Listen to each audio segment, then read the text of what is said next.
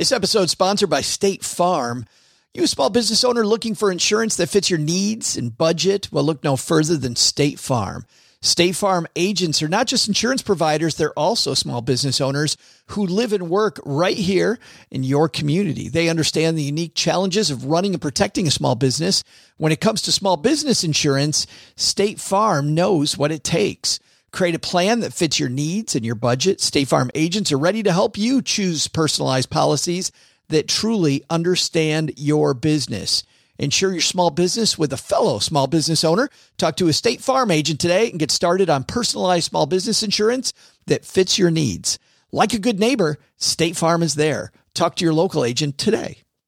This podcast is sponsored by Ramp. Are you the decision maker in your company? Consider this. For the first time in decades, there's a better option for a corporate card and spend management platform. Meet Ramp, the only corporate card and spend management system designed to help you spend less money so you can make more. Most corporate credit cards offer points as incentives, but those points amount to less than their worth in real cash value. Ramp's business cards offer you cash back, real money in your pocket. Plus, you control who spends what with each vendor. And Ramp software collects and verifies receipts automatically, which means you'll stop wasteful spending and close your books in hours instead of days. Businesses that use Ramp add up to 5% to their bottom line the first year.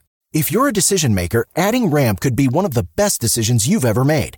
And now get $250 when you join Ramp for free. Just go to ramp.com slash easy. Ramp.com slash easy. R-A-M-P dot com slash easy. Cards issued by Sutton Bank and Celtic Bank members FDIC terms and conditions apply. Hey, Stackers, Joe Saul High here, and I hope you're having a wonderful last holiday week of the year. I know we are. We're spending time with family and playing lots of board games, so that's been fun.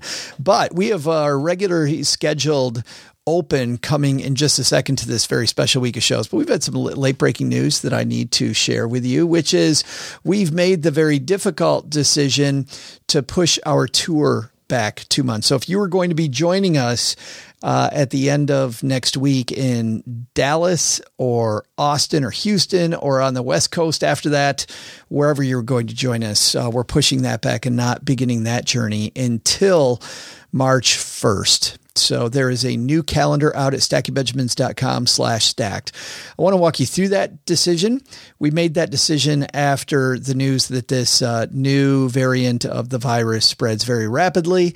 And also we saw the NHL cancel, I believe, a week of games. The NFL had uh, five games that had to be rescheduled. We saw uh, issues, lots of issues in the Northeast. Um, and I really worry about getting people sick. And when I had COVID, it wasn't a cakewalk. It was it was very very difficult, and I don't want anybody to be sick like that. And also, uh, my brother, unfortunately, uh, about a week and a half ago, uh, passed away from COVID, and uh, and that has been obviously difficult as well. So we for all those reasons, decided to push back. I went to our sponsors to get their uh, take because uh, I was unsure about what to do. And uh, our book publisher at Penguin Random House said, by all means, we definitely think that's the right move. And then I went to our partners at uh, Westwood One Cumulus, and they also said, that's the right move. But really, the person that helped me make the move was Jeff Hare at Million Stories. And for those of you that don't know, our tour is going to be sponsored by Million Stories, which is a nonprofit organization uh, backed by a foundation. And if you've never been to the Million Stories YouTube page, I think you should go check it out. And I'm going to be doing some videos, a video campaign on social that uh, that chronicles me going around the United States on behalf of them. I'll be doing some very off the cuff interviews. I can't do I can't do video like they do video. They're amazing, uh, but check out the Million Stories page and you'll see why I asked them to sponsor our tour.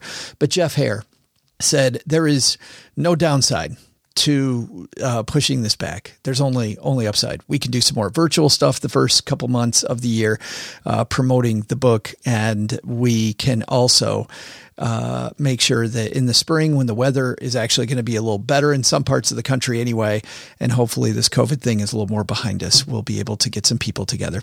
So new dates are up, stackingbenjamins.com slash stacked. They're on our, uh, they're on all of our social media channels. We've been trying to get the word out as much as possible.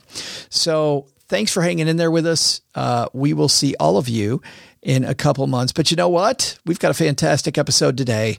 And now pretend that uh, OG is joining me because we pre recorded our open, which you're going to hear right now.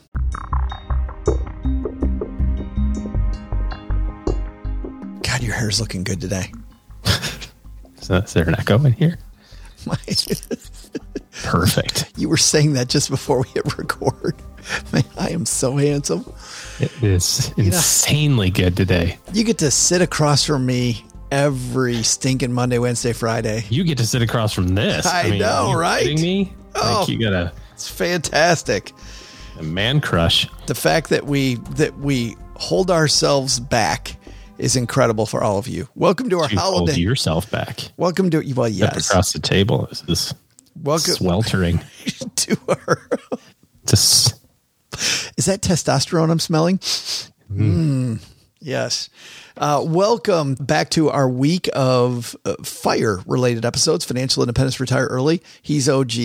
I'm Joe. We are the host of the Stacking Benjamins podcast, which I'm sure you know because you, you figured that out because you clicked on this. Yes. And congratulations for clicking on this because we're about to make your day. We talked to a fun guy at the end of 2018 Mr. David Bach. And uh, David has Never been on the show quite a few times. I think David's been on six or seven times now, maybe. And I got to know David when I was hosting an industry conference called FinCon. And uh, after that, since then, in fact, we did a live show with David at FinCon and and had we've always had a lot of fun with David, and he's always has interesting things to say. His take today is this. If if you're somebody who is brand new to this and you're like oh this financial independence thing this retire early what whoa. David bach has a great take on this og has a fantastic take. Like if you're a naysayer like we have some people that were and actually this episode came out on the heels of Suze Orman being on our show and also going on Paula Pant's show. By the way, we interviewed her back to back. She recorded with us and then she recorded with Paula right after. And of course, on Paula's show, she was talking, she was ripping the fire movement. So David Bach then comes on with us and says, uh, Well, you might not understand it, Suze. So that's this episode. That's not all you're going to get today. In our headlines, we're talking tax loss harvesting, year end tax planning. We had an episode on that this year, but we're going to talk a little bit about that from back in 2018 and uh, some great tips if you missed our episode with Ed Slott earlier that you might want to dive into.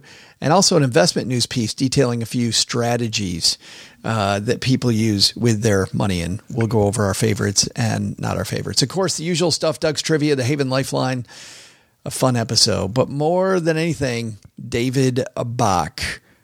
Enjoy.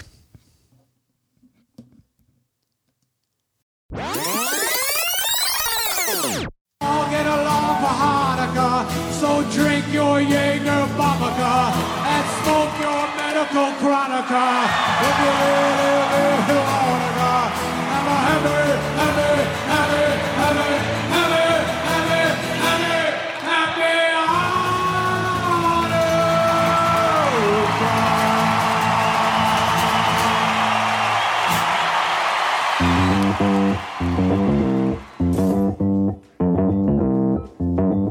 Live from Joe's mom's basement, it's the Stacking Benjamin Show.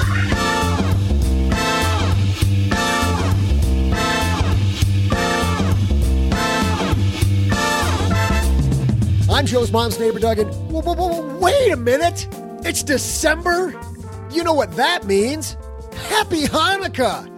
Well, we've got good news for you because whatever you're celebrating, we're gifting to you today the guy behind nine New York Times bestsellers, David Bach. Plus, in our headline segment, if you're looking for ways to cut your taxes at the end of the year, we'll tackle a few last minute tax strategies you'll want to take advantage of before year end. And in our Haven Lifeline, we'll throw out the line to Carter, answer a letter from Andy, and save time for my incredible trivia.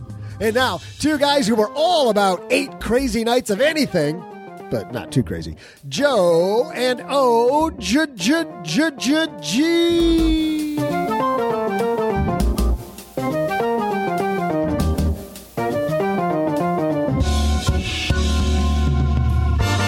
Oh, OG's always up for eight crazy nights as long as they end about 7.30 and you keep the noise down. That's so true. Yes. My I end my day at 9:30. It totally is like phew, done. Bam! Welcome to OG's Naptime Stories here on Stacking Benjamins. I'm Joe Saul-Sehy. At night, not 9:30 in the morning. Oh. I could probably go for a nap at 9:30. That's always uh, that there is. Did you see that meme about? Uh, hey, kindergarten, can I have back all those naps I Oh, yes. I turned down, please? Yes. I'm Joe Saul-Sehy, Average Joe Money on Twitter across the card table from me. I'm talking to the wonderful OG. Happy Hanukkah, my friend. Happiest Hanukkah to you. Kickoff of a crazy, crazy holiday season. We had a great holiday episode. And today, as our first gift, we're sharing David Bach. How about that? It's a nice gift. It's the 20th printing of Smart Women Finish Rich. 20th year, not 20th printing, 20th year, but 20, 20 years since this book first came out. I remember this book coming out like it was yesterday. Like, welcome to old guy story. Like it was like 20 years ago is how I think about it. But yeah. it's crazy that a book like that's 20 years old already. It's like you're seeing when you see football players retiring from the NFL. yeah. And I remember them being young when I already felt like I was Like when they were in college. Yeah. Like, dude, I remember that guy getting drafted. How is he retiring? there's no way. I saw him play in his freshman year of college. What the heck? Crazy. We got a great show today. We got David Bach upstairs talking to mom, but first we got some headlines, so let's move. Hello, darlings. And now it's time for your favorite part of the show our stacking Benjamin's headlines. Our first piece comes to us from Investment News Six Strategies for Year End Tax Planning. Love me some tax planning. Let's do it. Time to get Little- this stuff done. I, al- 25 days to go, but I always love these end of the year wrap up things that we do every year. It just puts me in the holiday spirit now. You know what I mean? Like I know the holidays are coming when we're talking about year end tax planning, and I get Yay. I get you get all tingly, yes, yes. nostalgic. Second Back day of Hanukkah. Early part of the years when I'll get all nostalgic back to the early part of the year when you didn't have to worry about tax planning. You could put that off till December. It's smart. Uh, number one strategy, give it away sooner rather than later. Given that the increased estate tax exemption is temporary, high net worth clients worried about future estate taxes should make 15,000 or 30,000 for a married couple annual exclusion gifts to children and grandchildren into flexible, irrevocable trusts before December 31st. Then right after January 1st, you can give the gift again. Good idea? Ah, it's a great idea if you've got $25 million laying around. Just right in our listeners' wheelhouse. Yeah, uh, but giving it to your kids or grandkids, big mistake. Giving it to your favorite podcast, much better. Smart idea. Correct. Great idea. Yep.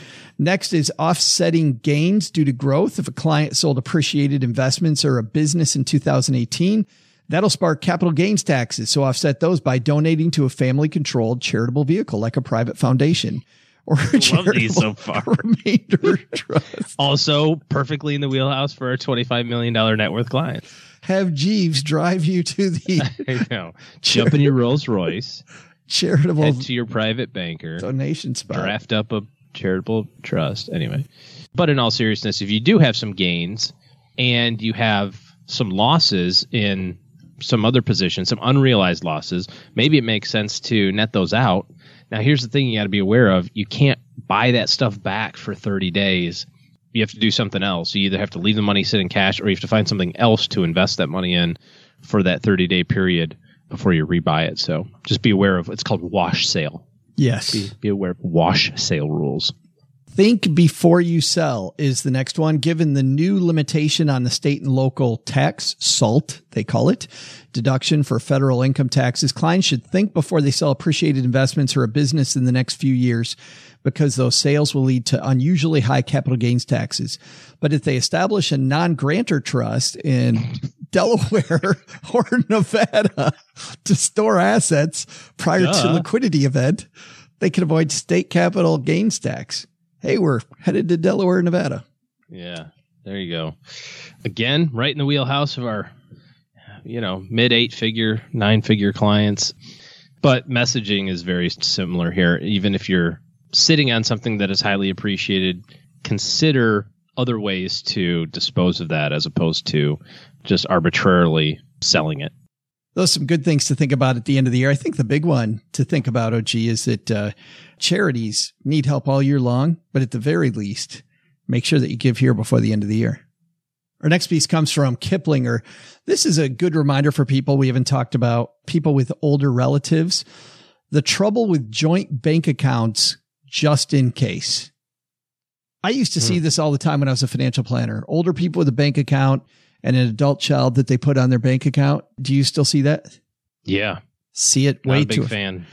Setting up joint accounts between parents and children may seem like an effective way to prepare in case of emergency or people need help with finances as they get older, but it can cause some big tax and estate problems. Here's a dual strategy consider instead.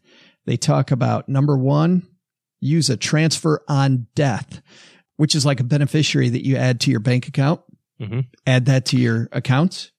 a lot of companies now you can do this online. I noticed on our online bank we were able to fill out all this stuff on the computer and it was pretty simple, but you it's not the end of the world if your bank account doesn't have a beneficiary on it, but it does make it a big pain in the butt. You know, because Yeah. now you got to like prove that you're the one that's supposed to be in charge of it and that sort of thing. So a very simple way is just walk into the branch, tell them you need a TOD, transfer on death form. I need a TOD form for my checking account and bada boom, bada bing, put in who's in charge if you get hit by the mail truck or the UPS guy or the FedEx guy. They're all crazy this time of year. So bound and determined to get hit by one of them. And then uh, they can walk into the walk into the bank and take over. other person is your financial power of attorney. You can set one of those up, Mm, big but that, that's a really powerful document though. You definitely want to think about the downsides of a power of attorney before you hand that over. Really two types of powers of attorney. One would be a general power of attorney, which is I can do anything for that person at any time for any reason without talking to that person. That might be something that you might have for a spouse or your significant other. You could have a limited power of attorney. So, for example, you might say, I'm going to empower my brother in law to be able to negotiate this house sale for me because I'm going to be on vacation or sign the documents, but it's just for that specific thing. That's much more common, but much more limited as well. Again, if you're dealing with spouse, significant other, probably the general power of attorney is going to be better. Yeah, totally agree. I'll link to this uh, because he goes into a little more detail here. But this this time of year, making sure you've got your account set up correctly, I think is a great time to get this in order. I'd add one more to this too, which is the healthcare power of attorney. Oh yeah, really important to make sure that other people can make decisions for you in case you're unable to from a healthcare standpoint. Again, a kind of a standard estate planning practice would be to include these these things in there. But if you don't have one, you can contact an attorney and get a healthcare power of attorney and a financial power of attorney put together pretty quickly. Again, last thing you want to do is have any sort of legal disputes of who can write the checks and who can decide on mom or dad's healthcare plan or something like that. Get all that sorted out. You know, it's a perfect holiday discussion. Mom, dad, eventually you're going to get hit by a bus. Who's in charge? And then just be silent. Just keep eating your potatoes. Lead balloon. Debbie Downer at the Christmas table. Sorry, Hanukkah table. you're so horrible. Follow that up with what do you guys think of those midterm elections? you already used that one. Go back to the well on that one. I love it. That's well, yeah, that's that's the gift that keeps on giving. It is. It totally is. You're right. You've been stirring the pot all day, stirring the pot with your mom before we recorded, stirring the pot here, Just good stuff. Uh, I think that's uh, that's number one. If you have a joint account with someone, with a uh, parent or with a child, I would think through that and use one of these two options instead. And then point number two is year end tax planning. Yes, please. Let's get all your tax planning all out of the way so that you enter 2019 fresh and ready to go.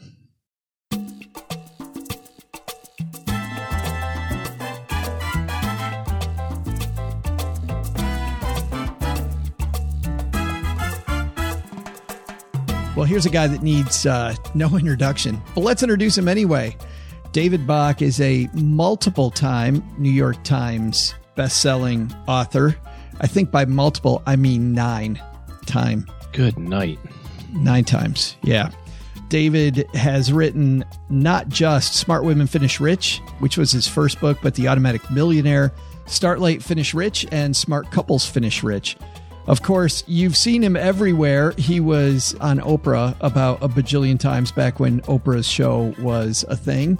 And he also has been more than 100 times on NBC's Today Show to share strategies for living and finishing rich.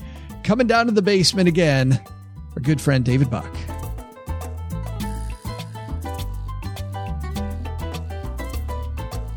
And walking down the stairs to the basement, it's our BFF, David Bach. How are you, man? Man, I'm so good. I love this, but you know, I love being able to do this podcast with you and actually see you too, because dude, you're so handsome. Well, thank you, and, and, likewise. I like it that uh, you don't think negatively of us, you know, being in mom's basement and stuff. You actually come to the basement. How great is that? I know, I know, I love it. Well, you know, the last time we were together was FinCon, which was just absolutely amazing on stage in front of what I think we had fifteen hundred people in the room. That was, and uh, you MC that event so well, you made me look good. So thank you for that. it's so difficult to make you look good. Yeah, right. Hey, let's let's talk before we start about the elephant in the room. Two dudes talking about women in investing. I'm only here, as you know, because I host the show, but you're here talking about women and money, I think mostly because of your grandma Rose. Am I correct? You're totally correct. And obviously, you know, I'm out with the 20 year anniversary edition of the, the first book I ever wrote was Smart Women Finish Rich. Again, over, it's hard to believe because time has flown, but back in 1994, I taught my first class for women and money. And I remember my mom said to me, because I got my mom to come to the first seminar, and she said, you know, you're going to have to explain to all the women when you come up on stage why a guy is teaching a class for women and money. And I said, well, that's going to be easy. I'm going to talk about Grandma Rose. And she's like, well, of course. So the, what I, the story is I learned about money from a woman and that woman's my Grandma Rose, my Grandma Rose Bach. And she helped me buy my first stock at age seven. And that was in McDonald's, my favorite restaurant in the whole world. And she gave me my first money lesson. She was my first money mentor. What was so amazing about my grandmother was that she was ahead of her time. She grew up in Milwaukee, Wisconsin. She was very blue collar, didn't have a college education. Both her and my grandfather really struggled financially. And at 30, she said she made a decision that would change, you know, change the de- change our family's destiny. She made a decision that she was tired of being broke. She told my grandfather, you know, Jack, this isn't working.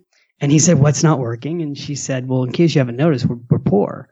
And he said, Oh, you're overreacting, which is what a lot of times we say as men. And she said, I'm not overreacting. We don't have any money.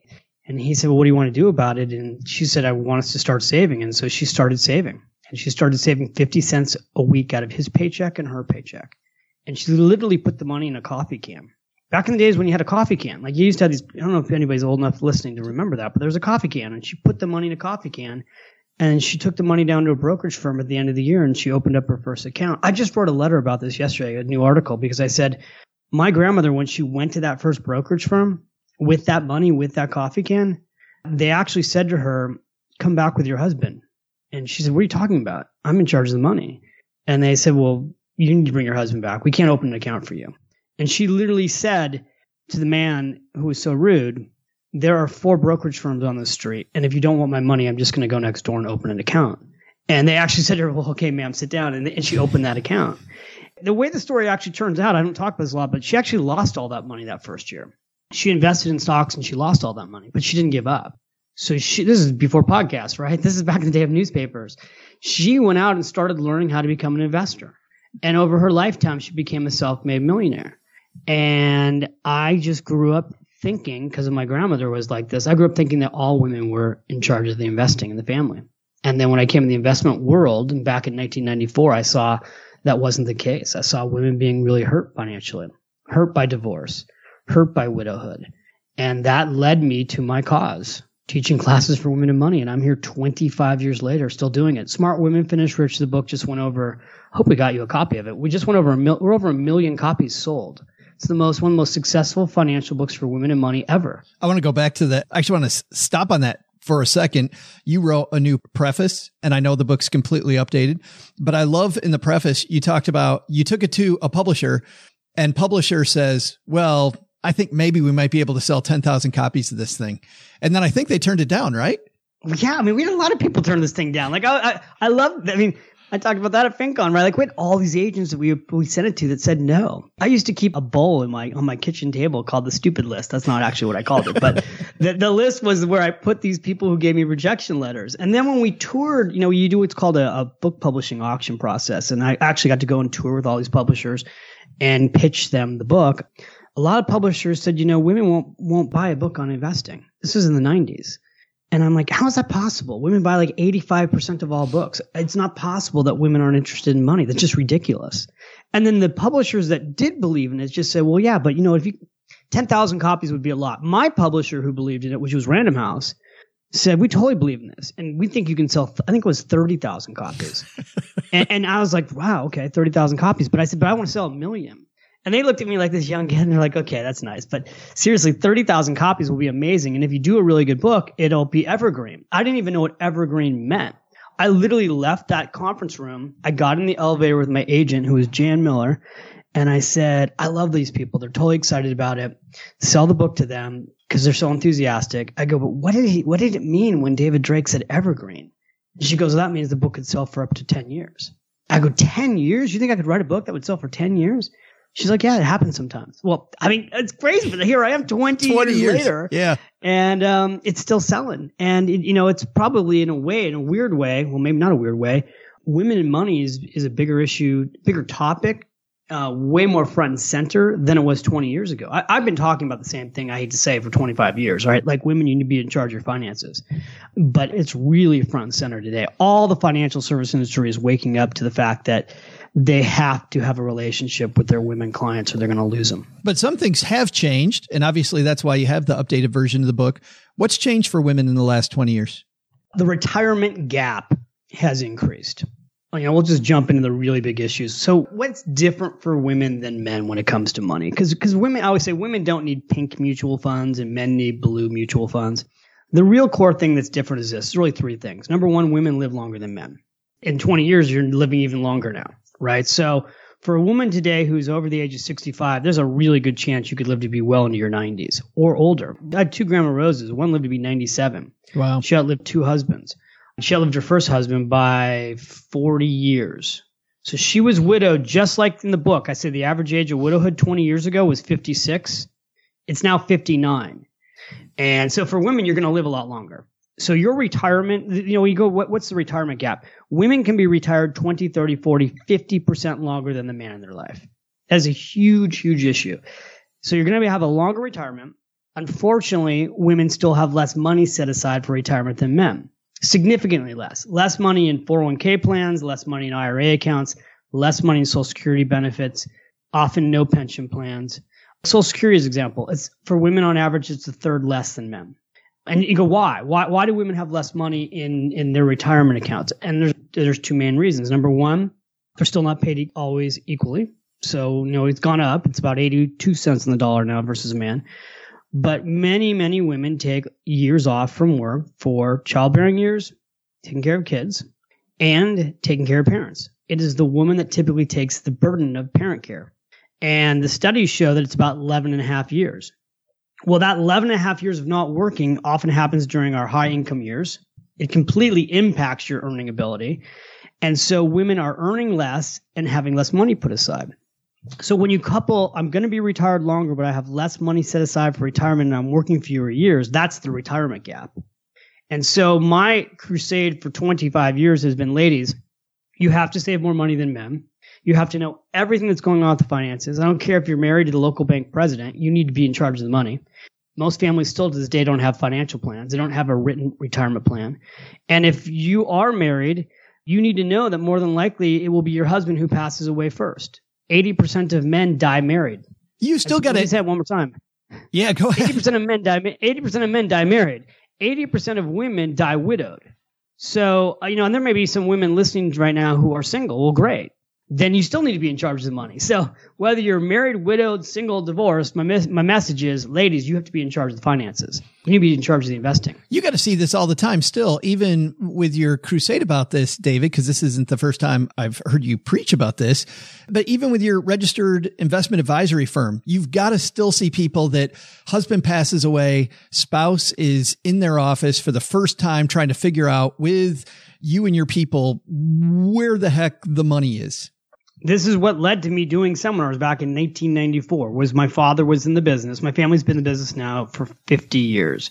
And my dad had all these older couples and the husbands were the ones going into the review meetings. And then all of a sudden i'm doing meetings with widows. And we're showing them how to read a broker statement write a check. That's what led me to create my first seminar. And you know what's crazy is i'm still like you just said I just literally did a training for our financial advisors still there's way more men in the industry than women, right? Like it's like 80, 85, 90% men versus 10% women. And I, and so I'm talking to a lot of men, a lot of men that, by the way, the average financial advisor is now 60. So a lot of older men, often white men, and I'm literally doing these meetings. I'm like, guys, listen to me. You cannot do meetings on a, you cannot be doing review meetings with your clients without the wife there. And you need to be spending 75% of the meeting talking to the wife.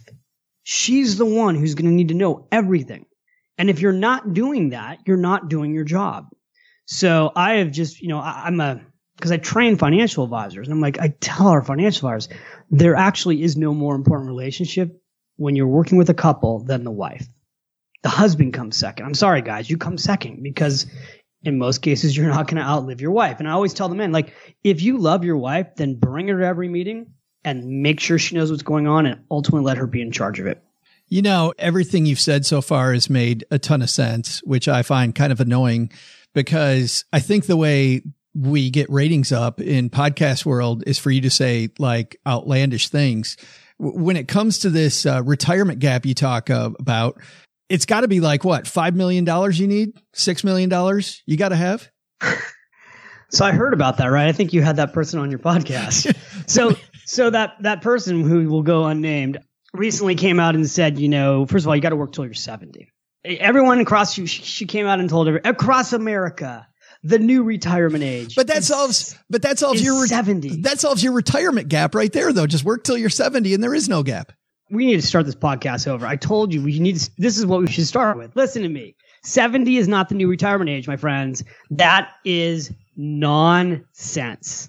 It's nonsense. Why, for, first of all, why is 70 not the new retirement age? Even if you want to work until 70, let's just go back to what's true and what's not true. Here's what's true in America. Less than, four, I'm holding my fingers up right now, less than 4% of Americans are working at the age of 70. Why is that? Why are people not working at the age of 70? You know why? Number one, because they can't. You may want to work until you're 70, but corporate America has no desire to keep you working until you're 70. Look at the last 90 days. Verizon just had a massive pre-retirement package given out.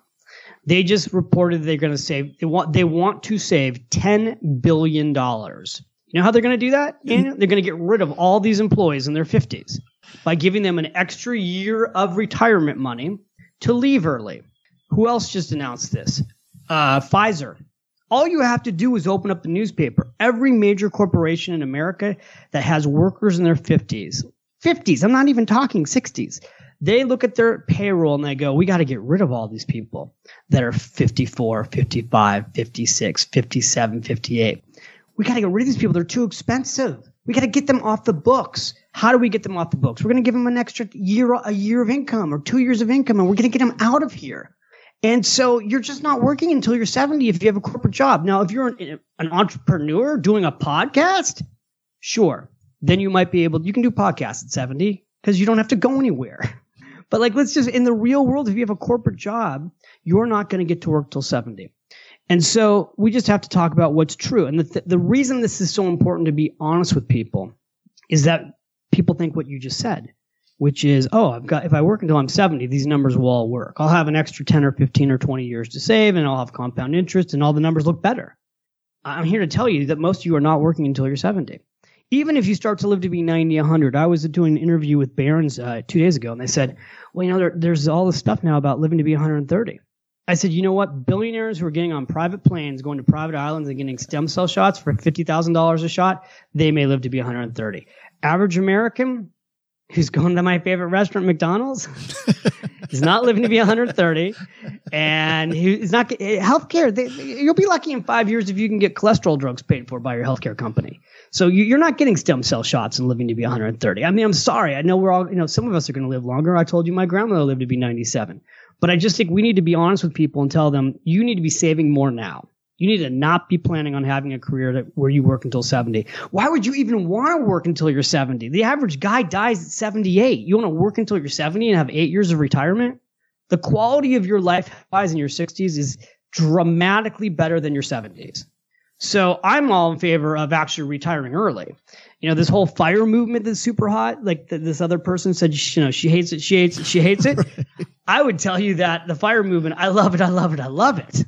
I'm the guy, I love this fire movement. And we should talk about that too and why I love it because I think the fire movement is where more people need to be it certainly seems to me that when I started in in financial planning and in financial media, David, all we were talking about was how to be defensive with our money against consumerism. What I love about the fire movement is it takes consumerism and puts it in its place and says, no, no, no, I'm going to choose where and when consumerism invades instead of like, no, no, no, I'm going to know all these tricks about how to not let consumerism consume me. It takes it and moves it completely almost off the table, don't you think? people who don't like the fire movement don't understand it. Here's what old school thinking is about it's about an age and a number. Let's go back to the idea of 70. Oh, look, you had Suze on the show, right? She's telling people that they should retire. They got to work. Everyone's got to work until 70. And then she went out and I guess and told people you need at least five to $10 million to retire. Okay. Again, why is that absurd? First of all, the average average baby boomer has about a hundred grand in retirement accounts. That's the ones that are doing well. Okay, so when you go out and tell people that you need $5 million to retire, you just wiped out 99.5% of Americans. The, the percentage of Americans who have $5 million right now in this country, it's like less than a half of 1%. It's so utterly absurd to tell people they need $5 million to retire. When I worked at Morgan Stanley for nine years specializing in retirement planning, our average client was retiring with a half a million to a million dollars. Guess what? Today I run one of the fastest growing registered investment advisors in the country. We've raised, we're almost up to $6 billion in our management in 36 months. Our advisors every day work with average Americans who are retiring. And they're retiring with a quarter of a million to a half a million to a million to a million five to two million. These are ordinary Americans.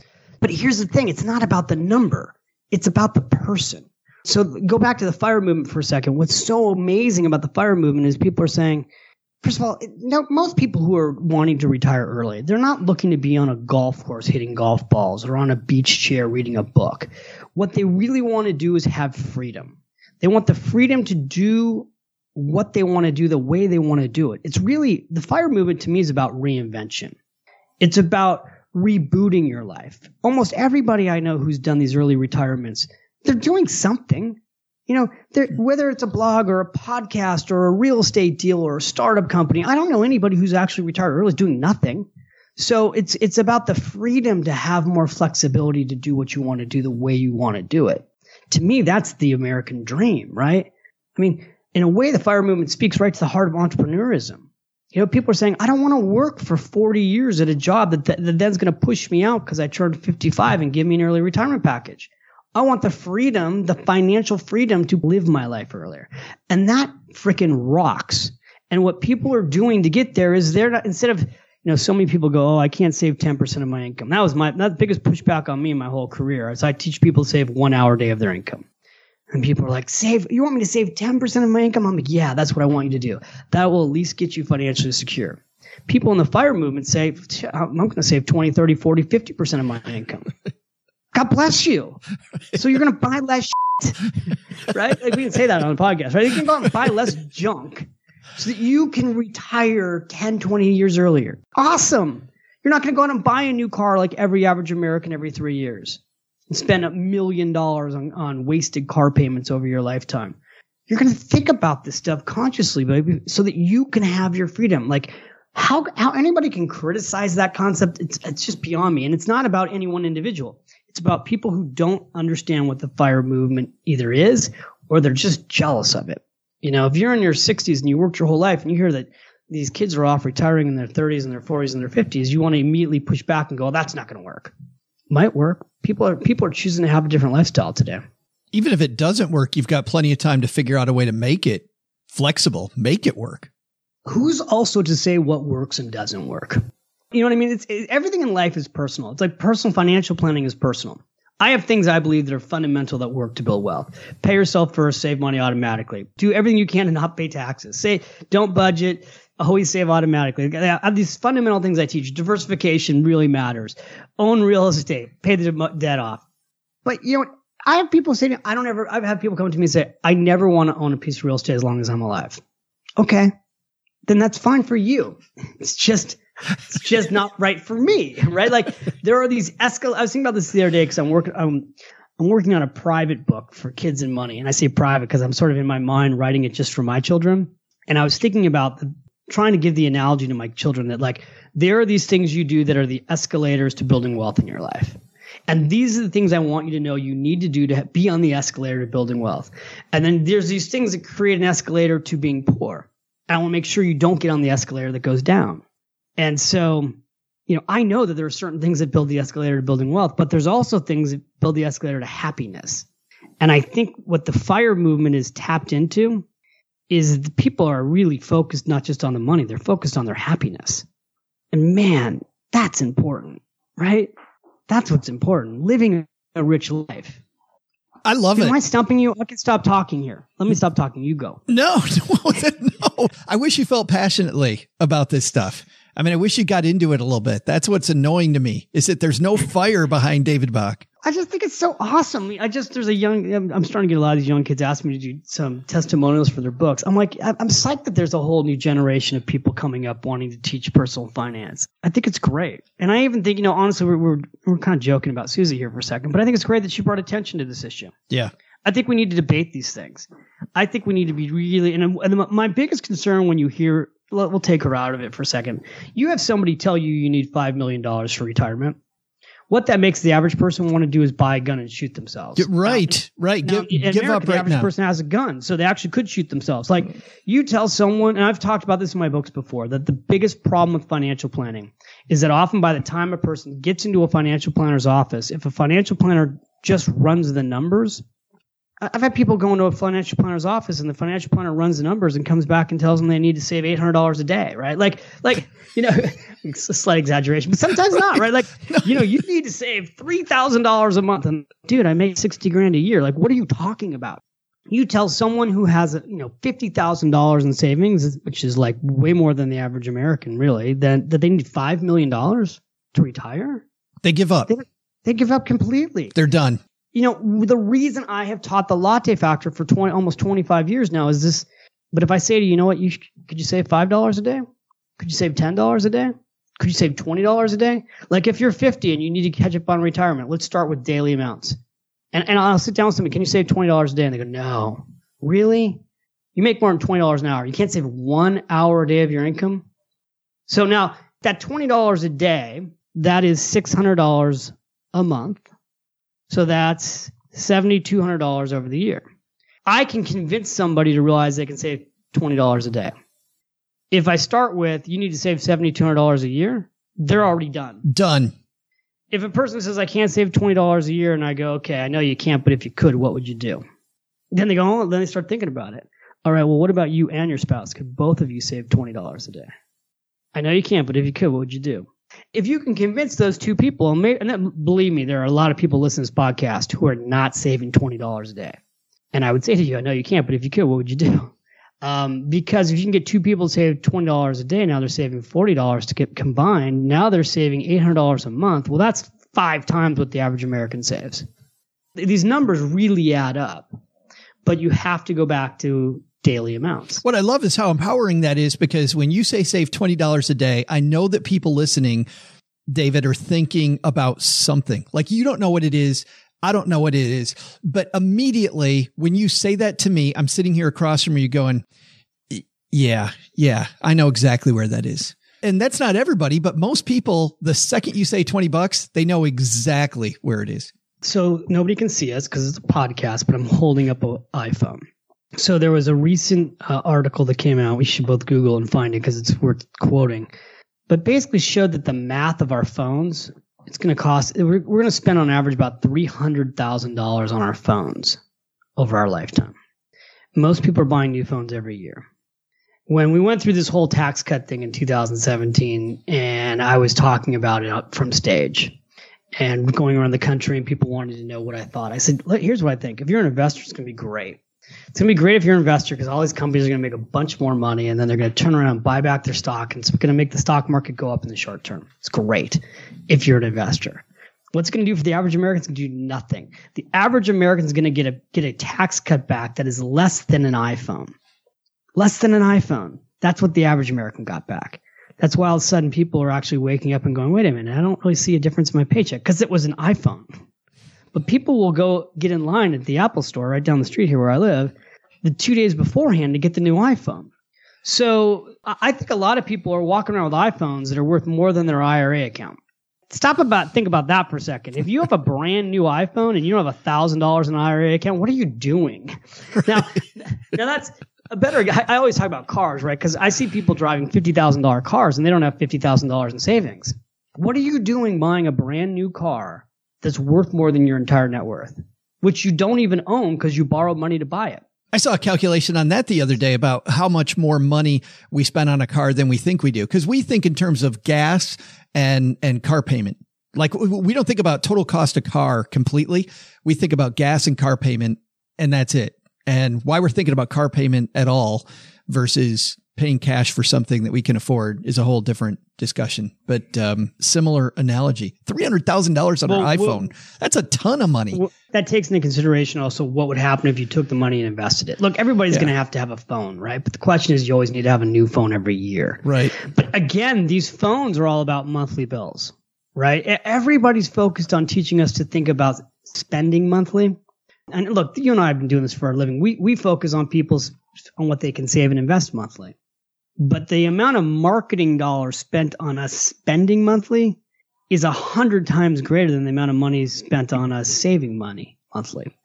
Dude, I'm all about freedom. I'm all about, at the end of the day, the only reason this stuff matters is because I believe we're all put here for a reason. God gives us gifts and a lot of people don't use their gifts because they're working paycheck to paycheck and they're stressed out financially. And so I think that we're just in the hope and free, we're all we're ultimately in the hope and freedom business here you, know, you and I, as we do these podcasts, like this kind of stuff, where it's about freeing people, giving them the hope that will give them the encouragement to take action on their life so that they can ultimately free themselves. I think it's a perfect place to leave it. The book is Smart Women Finish Rich. You've heard of it because it's in its 20th year. Can you believe that? 20 years. You're not old enough to have a book that's been out 20 years, dude. I don't, you know, and also we should, if you, if you edit this podcast, like before I forget, because I should have started with this, and I is that um I just finished my brand new book, The Latte Factor. Well, don't talk about that. I just want your listeners to go out and get a chance to go pre-order it. Come visit me at davidbach.com. I was going to say because we're having you we're having you back for that. You are having me back. We are, we are absolutely on my short list of people we're going to do these. I will absolutely be back. May 7th, 2019, the book comes out. Uh, and I'll come back and do another interview with you. Well, sure. well, well, Mom always calls you such a nice young man. She insists that we have you back. So uh, the book is Smart Women Finish Rich, expanded, updated, ready for right now, uh, and available everywhere, as always, I assume. Available everywhere Amazon, Barnes and Noble, all the good stores. Um, and also, we updated since I last was with you, Smart Couples Finish Rich. That's right. Is in stores. And so is The Automatic Millionaire. So we took three of the biggest books and they're updated completely and people are loving them. They're loving them. You know, it's great. We're reaching a whole new generation too, and it's been interesting too because we've had um, readers who read the book maybe 15 years ago, and they're they they bought the update and they've gone back and they've reread it. And I've had people say to me, you know, I did a lot of this right, but then I also got off track, so it was like a good reminder to get back on track. I think with a good start like this, David, someday your career might take off. My mom tells me if I just keep working hard, everything will be okay.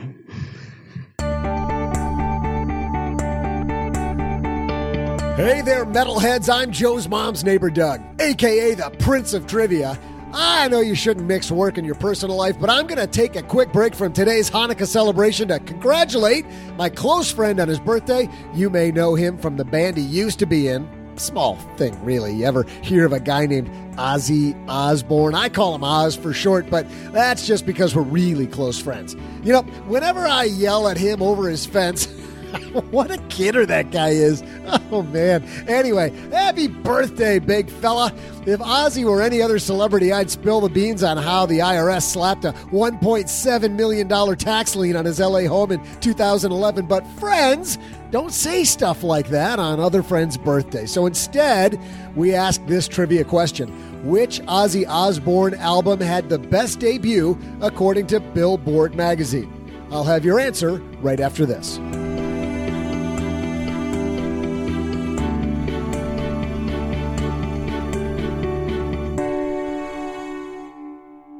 This episode sponsored by State Farm. You a small business owner looking for insurance that fits your needs and budget? Well, look no further than State Farm. State Farm agents are not just insurance providers, they're also small business owners who live and work right here in your community. They understand the unique challenges of running and protecting a small business. When it comes to small business insurance, State Farm knows what it takes. Create a plan that fits your needs and your budget. State Farm agents are ready to help you choose personalized policies that truly understand your business. Insure your small business with a fellow small business owner. Talk to a State Farm agent today and get started on personalized small business insurance that fits your needs. Like a good neighbor, State Farm is there. Talk to your local agent today.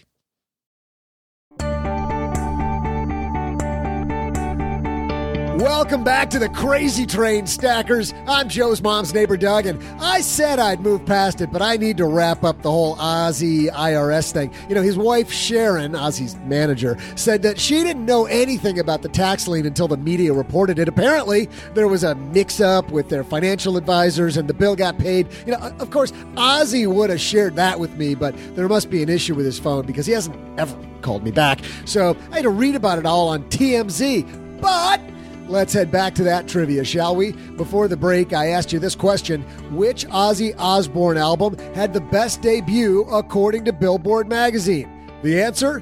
While earlier albums were more critically acclaimed, Ozzy's 2007 album, Black Rain, debuted at number three on the U.S. Billboard Top 200, selling a whopping 152,000 copies in its first week. I'm sure, you know, helped by yours truly, of course. See ya!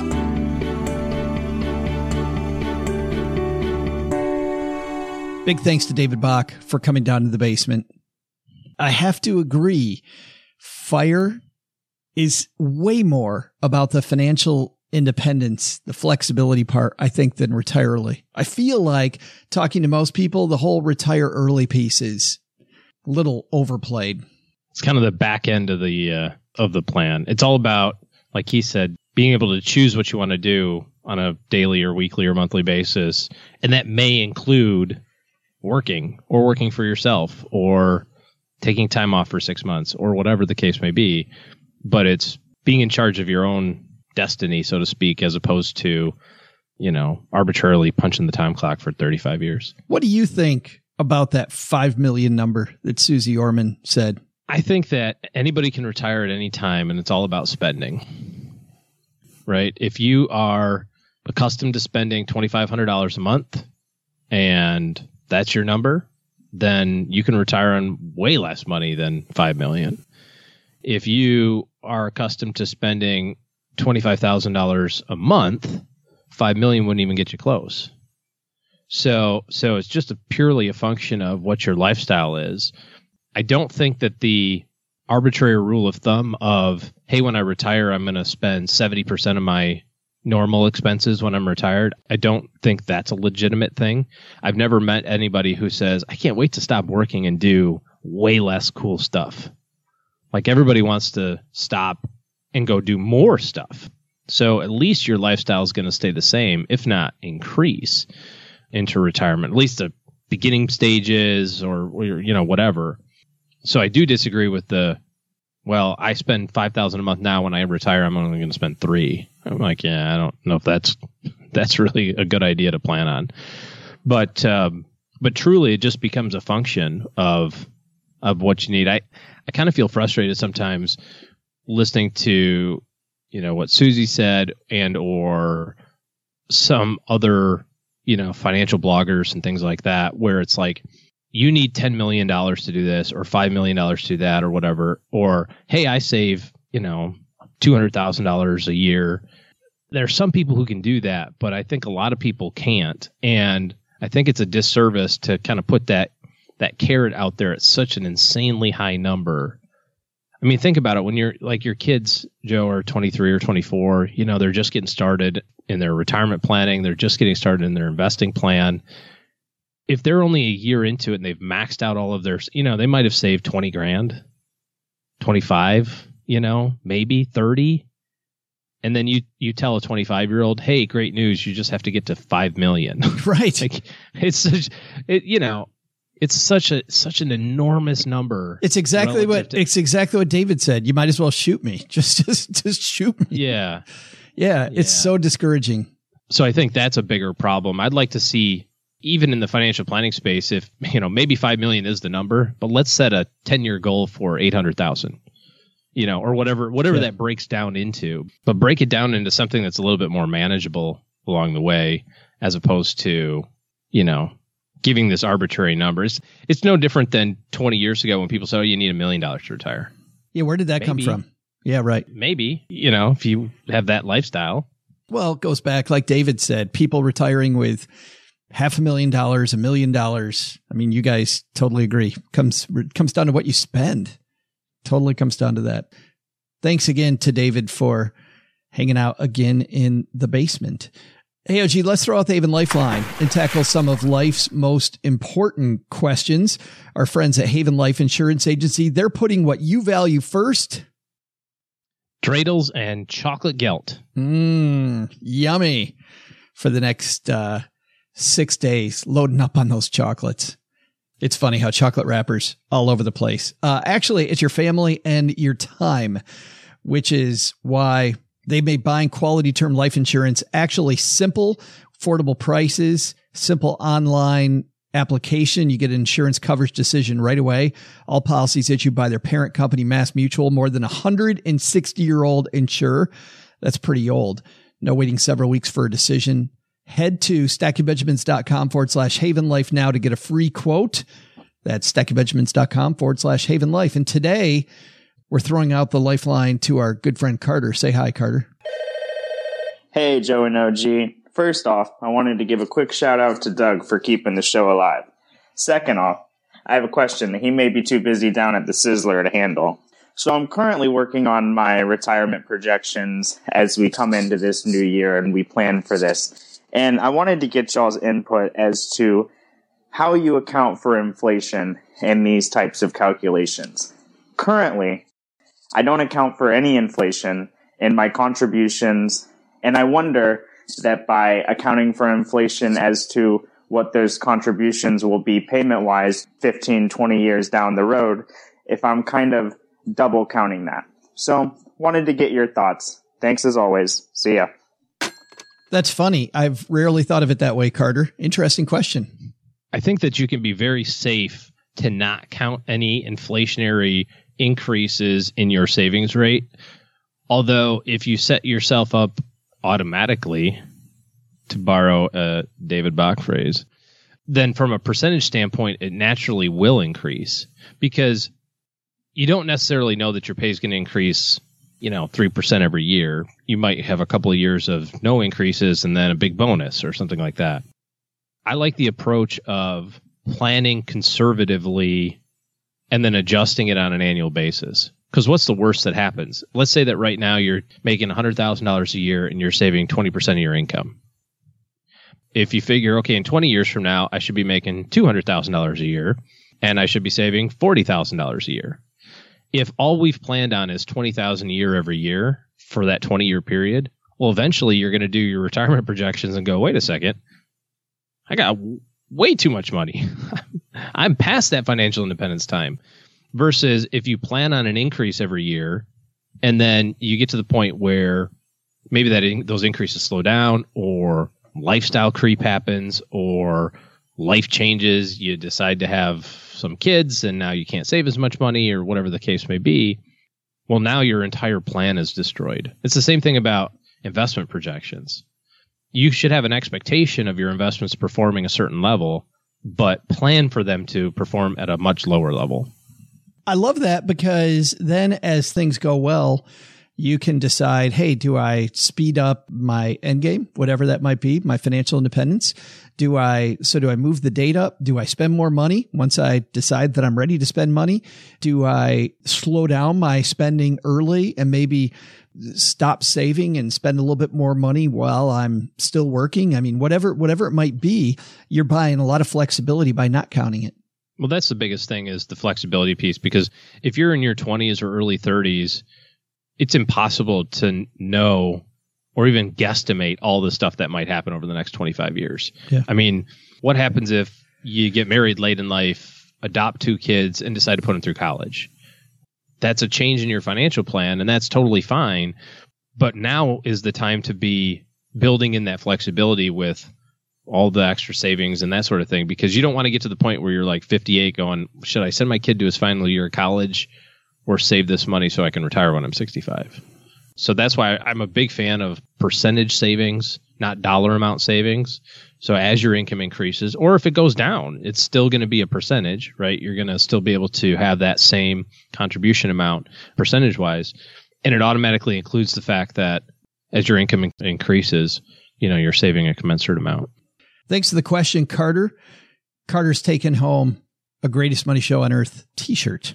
By the way, we also Hallelujah. get yeah, we get letters down here too, and uh, Doug just delivered this beauty to us. This comes to us from Andy. Andy says, "Hi Joe, I've got about twenty four thousand dollars in three retirement four hundred three b accounts from previous jobs. I've left the funds in their respective accounts when I left the jobs, and now I work in the federal government where I'm enrolled in the TSP. I've heard you speak highly of the Thrift Savings Program, the TSP. Would you mind elaborating on why you like the TSP? And my policy prior to now has always been to remain in one job for at least two years before consolidating my retirement funds. I've been in the federal workforce now for one and a quarter years. Should I go ahead and roll these retirement account balances into the TSP? If I leave the federal government employee, should I leave all my money in the TSP? Thanks, Andy. Well, the reason we like the TSP or talk highly about it is because it's very simple. It's really hard to muck it up. You know, you've got five funds to pick from. Now they have some lifestyle funds in there, the the target date deals, but um, the kind of the bread and butter are the CSI, F, and G. you know, and so not a lot of complication there. Very index based, pretty low cost. That's what I was going to say. The two things and far less than what you're talking about because I think simplicity is the answer. Very low cost funds, uh, which surprises me for a federal government run program. And then the second piece, the second piece is the fact that those funds are always competitive. It shouldn't surprise you. like here we have this program that's only available to congressmen and federal employees. Let's make it really awesome. Here's all the stuff for everybody else. It's going to suck. Good point. We'll make it convoluted for everybody else. For us, yeah. it's going to be simple. It's going to be low Simple cost and cheap. Right. Yeah. um, we can't screw it up. No, the uh, so that's that's really the biggest reason. As far as consolidating, you know, your time frame. I don't know why you'd have a arbitrary two year time frame of I, I don't want to consolidate before that period of time. There's just some big inefficiencies there. Generally speaking, the 403b market is heavily fee laden. Sometimes you get some good apples in there that don't do that, but generally speaking, it is. So I would strongly consider moving my 403b money if it's possible into your 401k. Some again, some plans are really restrictive in that option too, so you'll find out. And then if you do leave the employment of the federal government, you'll have to decide whether or not the new plan, a traditional IRA is better or keeping it with the TSP. I've seen all three of those options executed. Here's the one thing that I'll give you some really strong guidance on. I would not try to do any of this the remainder of the calendar year.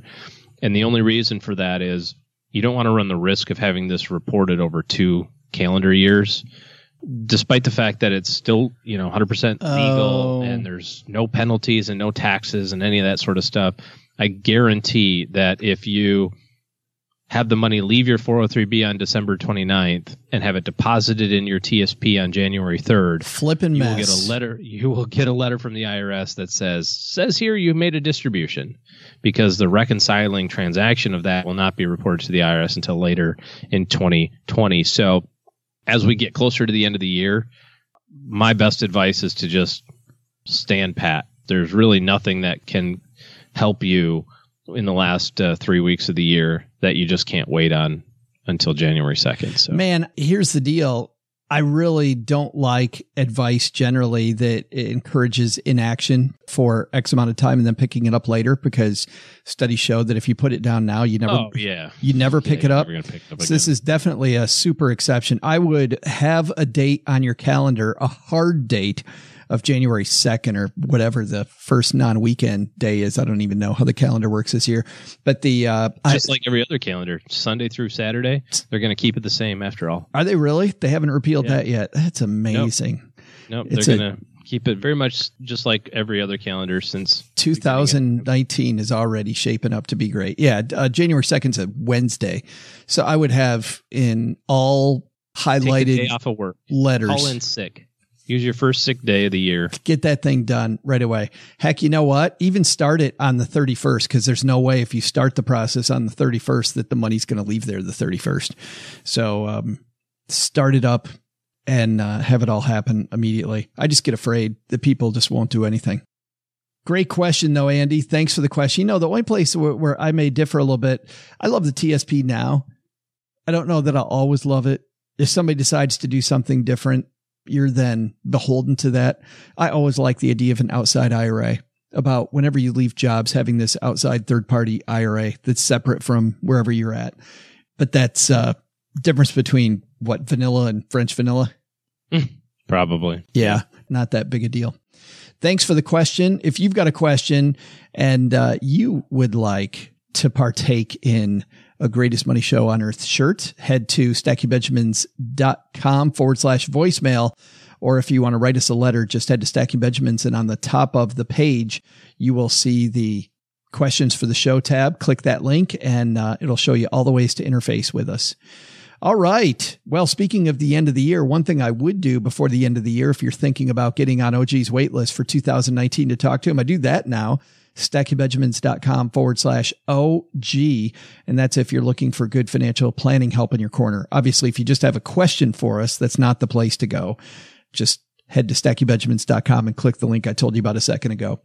That's going to do it for today, man thanks again to well you know what uh, th- big thanks to david bach i know doug's about to do that again but uh, fantastic show og good stuff Thanks, buddy. You too. I would also add we've got just a few more leftover tour shirts before the end of the year. Great Christmas gifts.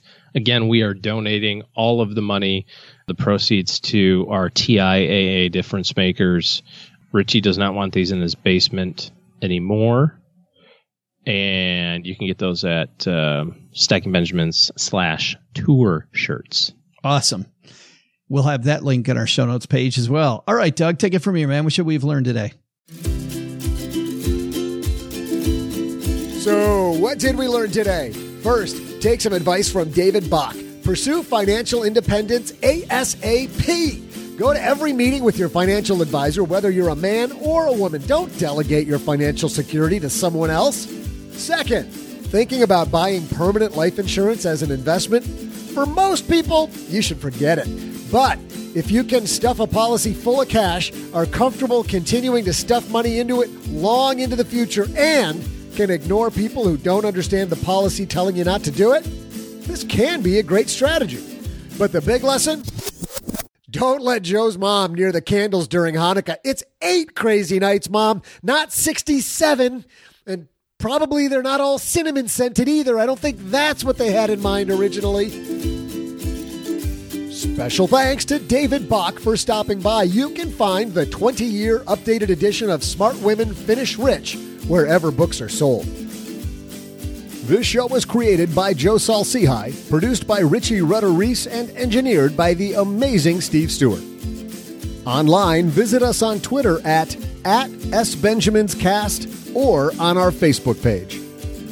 I'm Joe's mom's neighbor, Doug, and I'm pretty much the guy in charge of everything around here. Trust me, this well oiled machine didn't get like this all by itself. SB Podcasts may receive payment on the show from sponsors and guests in the form of books, giveaway items, discounts, or other remuneration. There's no way you would take advice from these dorks, but like Joe's mom always says, don't take advice from people you don't know. This show is for entertainment purposes only, and before making any financial moves, consult with a real financial advisor.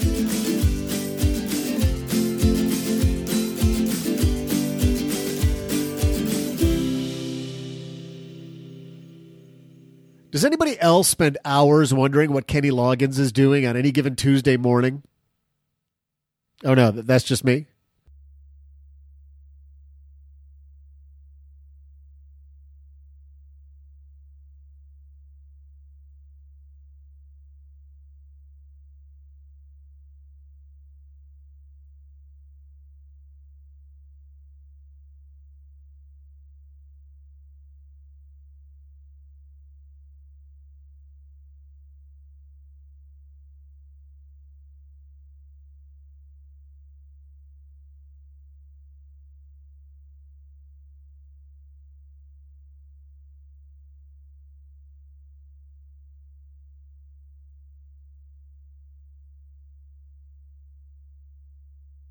I have seen a ton of movies lately, and I'm going to get behind on these. This is a movie that's been out for a little bit now, OG, directed by Julius Avery, but more than that, executive producer on this is J.J. Abrams. This is a film about World War II called Overlord.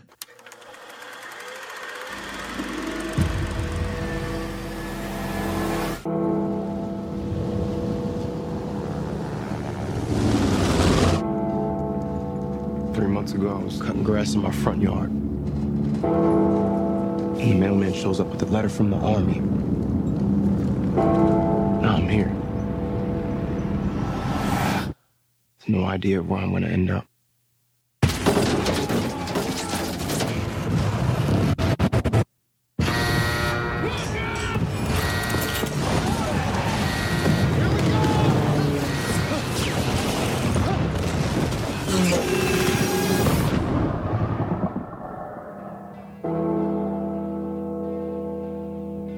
Welcome to France. What happened here? Some questions don't have good answers.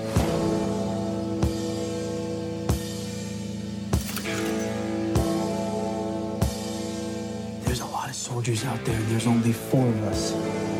Find out what's inside that compound.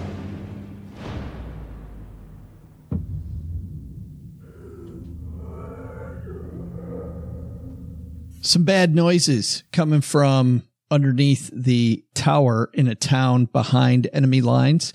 The 101st Airborne, as they paratroop in, this one unit, their job is to take out a radio tower on top of a church so that the forces in Normandy can successfully advance with more of a muted response from the Nazis. And what they find going on inside this little town, inside this church, of course, is uh, uh, horror, evil, madness, terror. It's a crazy action movie about Nazi experiments, about zombie like things, and World War II all mixed into one. What's funny is, is that generally I identify a movie like this way more with OG than with me. This was a uh, just less than two hour ride, and I was in it from the very beginning. There's a few jump scares in there, you know, where bad guys behind some door and it scares the heck out of you. Generally, it was telegraphed, so you saw it coming. This got huge Rotten Tomato scores, which surprised me for a World War II slash zombie evil scientist experiments movie. But man, was it campy fun. This was such campy fun. You would be all over this movie.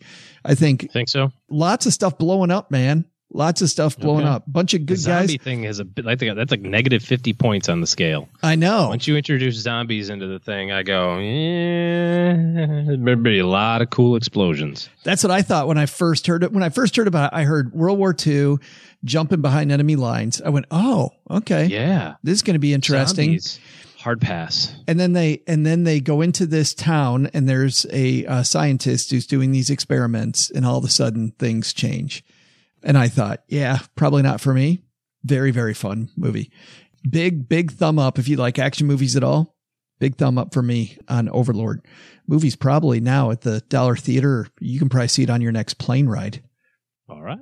that would be good. David has written not just Smart Women Finish Rich, which was his first book, but The Automatic Millionaire, Start Late, Finish Late, and Smart Couples Finish Rich. Start late, finish late. It's called Start Late. Oh, I Don't think that's the name of the book. Start Late, Live in a Van Down by the River. it's it's ten time best selling a book. If you start too late, you're f- by David Bach. Mail it in. Well, Stackers, the show might be over, but the celebrations are just beginning because it is Military Appreciation Month, and I want to celebrate people like my brother in law, Eric, who is such a giving person. Eric will do just anything for you. And as a Marine, you can see that his time in the military taught him to be a guy who gives to his community, gives to his family, and is always there when you need them. This Military Appreciation Month, Navy Federal Credit Union wants to celebrate members like Eric who go above and beyond. Navy Federal offers member only exclusive rates, discounts, and tools to empower their members and help them reach their goals. Navy Federal's employees are part of the community they serve. Many of them are military family members, reservists, or veterans, and all branches of the military, veterans, DoD employees, and their families are eligible for Navy Federal membership. In fact, there are so many resources on the Navy Federal website, resources like Best Cities After Service to help veterans transition to civilian life, and Best Careers for Military Spouses to support military families. Visit NavyFederal.org slash celebrate, and you'll see all of their Military Appreciation Month offers and other Navy Federal offers. Navy Federal is insured by NCUA, Equal Housing Lender.